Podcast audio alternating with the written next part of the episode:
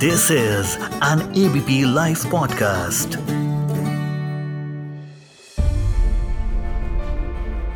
ये तो आप सबको पता है कि खालिस्तानी आतंकी हरदीप सिंह निज्जर हत्याकांड को लेकर कनाडा के पीएम जस्टिन ट्रूडो ने भारत पर आरोप लगाए हैं। इससे दोनों देशों के रिलेशंस काफ़ी खराब हो गए हैं।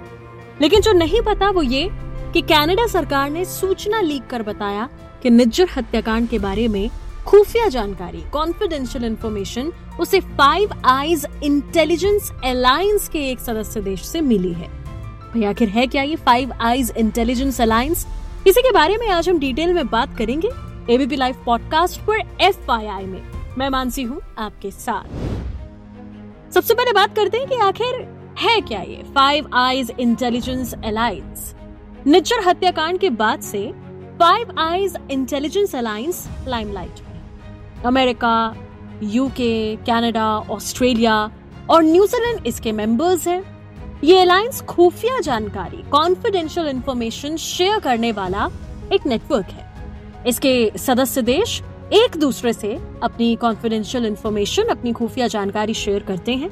गठबंधन के एक चार्टर में कहा गया है कि ये माना जाता है कि फाइव आईज देशों की खुफिया एजेंसियाँ औपचारिक या अनौपचारिक, यानी ऑफिशियल या अनऑफिशियल समझौतों के तहत परिचालन में सहयोग करती हैं।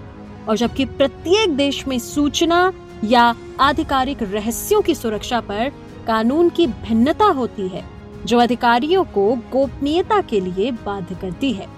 परिषद सदस्य आपस में सूचना साझा करने और सहयोग को सुविधाजनक बनाने के लिए प्रतिबद्ध हैं। ऐसा गठबंधन के अलायंस के एक चार्टर में कहा गया है।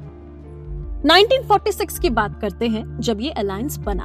1946 में अमेरिका और यूके ने कॉन्फिडेंशियल इंफॉर्मेशन शेयर करने के लिए अलायंस किया था। समय के साथ इस अलायंस में विस्तार हुआ। 1949 में इसमें कनाडा शामिल हुआ। वहीं 1955 में ऑस्ट्रेलिया और न्यूजीलैंड अलायंस के मेंबर बने। अलायंस अपने सदस्य देशों के साथ ही तीसरे पक्ष के भागीदारों के साथ भी सहयोग करता है। तीसरे पक्ष के भागीदार देश जानकारी शेयर करते हैं, लेकिन औपचारिक भागीदार का दर्जा नहीं रखते हैं। चलिए बात इस पर भी करते हैं कि आखिर ये फाइव आईज इंटेलिजेंस अलायंस काम कैसे करता है और क्या काम करता है? फाइव आईज इंटेलिजेंस अलायंस का जो मेन काम है, जो मुख्य काम है, वो अपने सदस्य देशों के बीच खुफिया जानकारी शेयर करना है। खुफिया जानकारी पाने के लिए इस अलायंस के देश एक दूसरे के साधनों का, एक दूसरे के रिसोर्सेस का भरपूर इस्तेमाल करते हैं। इस अलायंस द्वारा पहले रेडियो सिग्नल जैसे ट्रेडिशनल तरीकों से इंफॉर्मेशन जुटाई जाती थी। अगर हम प्रेजेंट की बात करें तो वर्तमान में ये डिजिटल ट्रैकिंग और इंटरसेप्शन जैसे तरीके अपनाते हैं। विसल ब्लोयर एडवर्ड स्नोडेन ने 2013 में अमेरिकी राष्ट्रीय सुरक्षा एजेंसी के खुफिया दस्तावेजों को बड़े पैमाने पर लीक किया था। इससे पता चला था कि फाइव आइज़ देश न केवल दूसरे देशों की जासूसी कर रहे हैं, बल्कि अपने देश के नागरिकों के पर्सनल डेटा को इकट्ठा करते हैं और उसे स्टोर करके रखते हैं।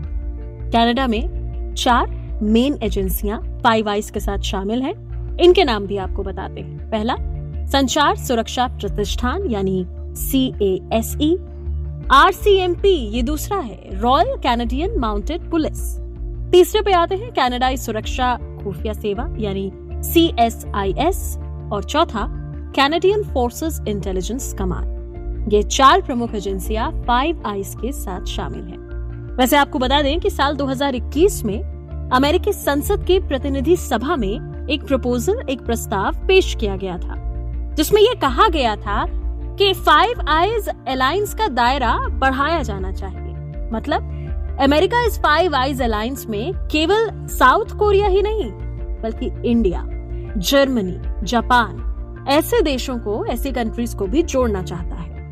अमेरिका का मानना है कि चाइना और रूस जैसी बड़ी शक्तियों के साथ प्रतिस्पर्धा में कंपटीशन में फाइव आईज देशों का मिलकर काम करना बड़ा इम्पोर्टेंट है। हालाँकि आगे इस प्रस्ताव पर बात नहीं हुई। तो भाई, क्या है ये फाइव आईज अलायंस जिनकी मदद से कनाडा ने इंडिया पर इतना बड़ा आरोप लगा दिया कि खालिस्तानी आतंकी हरदीप सिंह निज्जर की हत्या इंडिया ने करवाई है, ये हमने आज आपको बताया एबीपी लाइव पॉडकास्ट पर। आज के एफआईआई में इतना ही। मैं मानसी हूँ आपके साथ।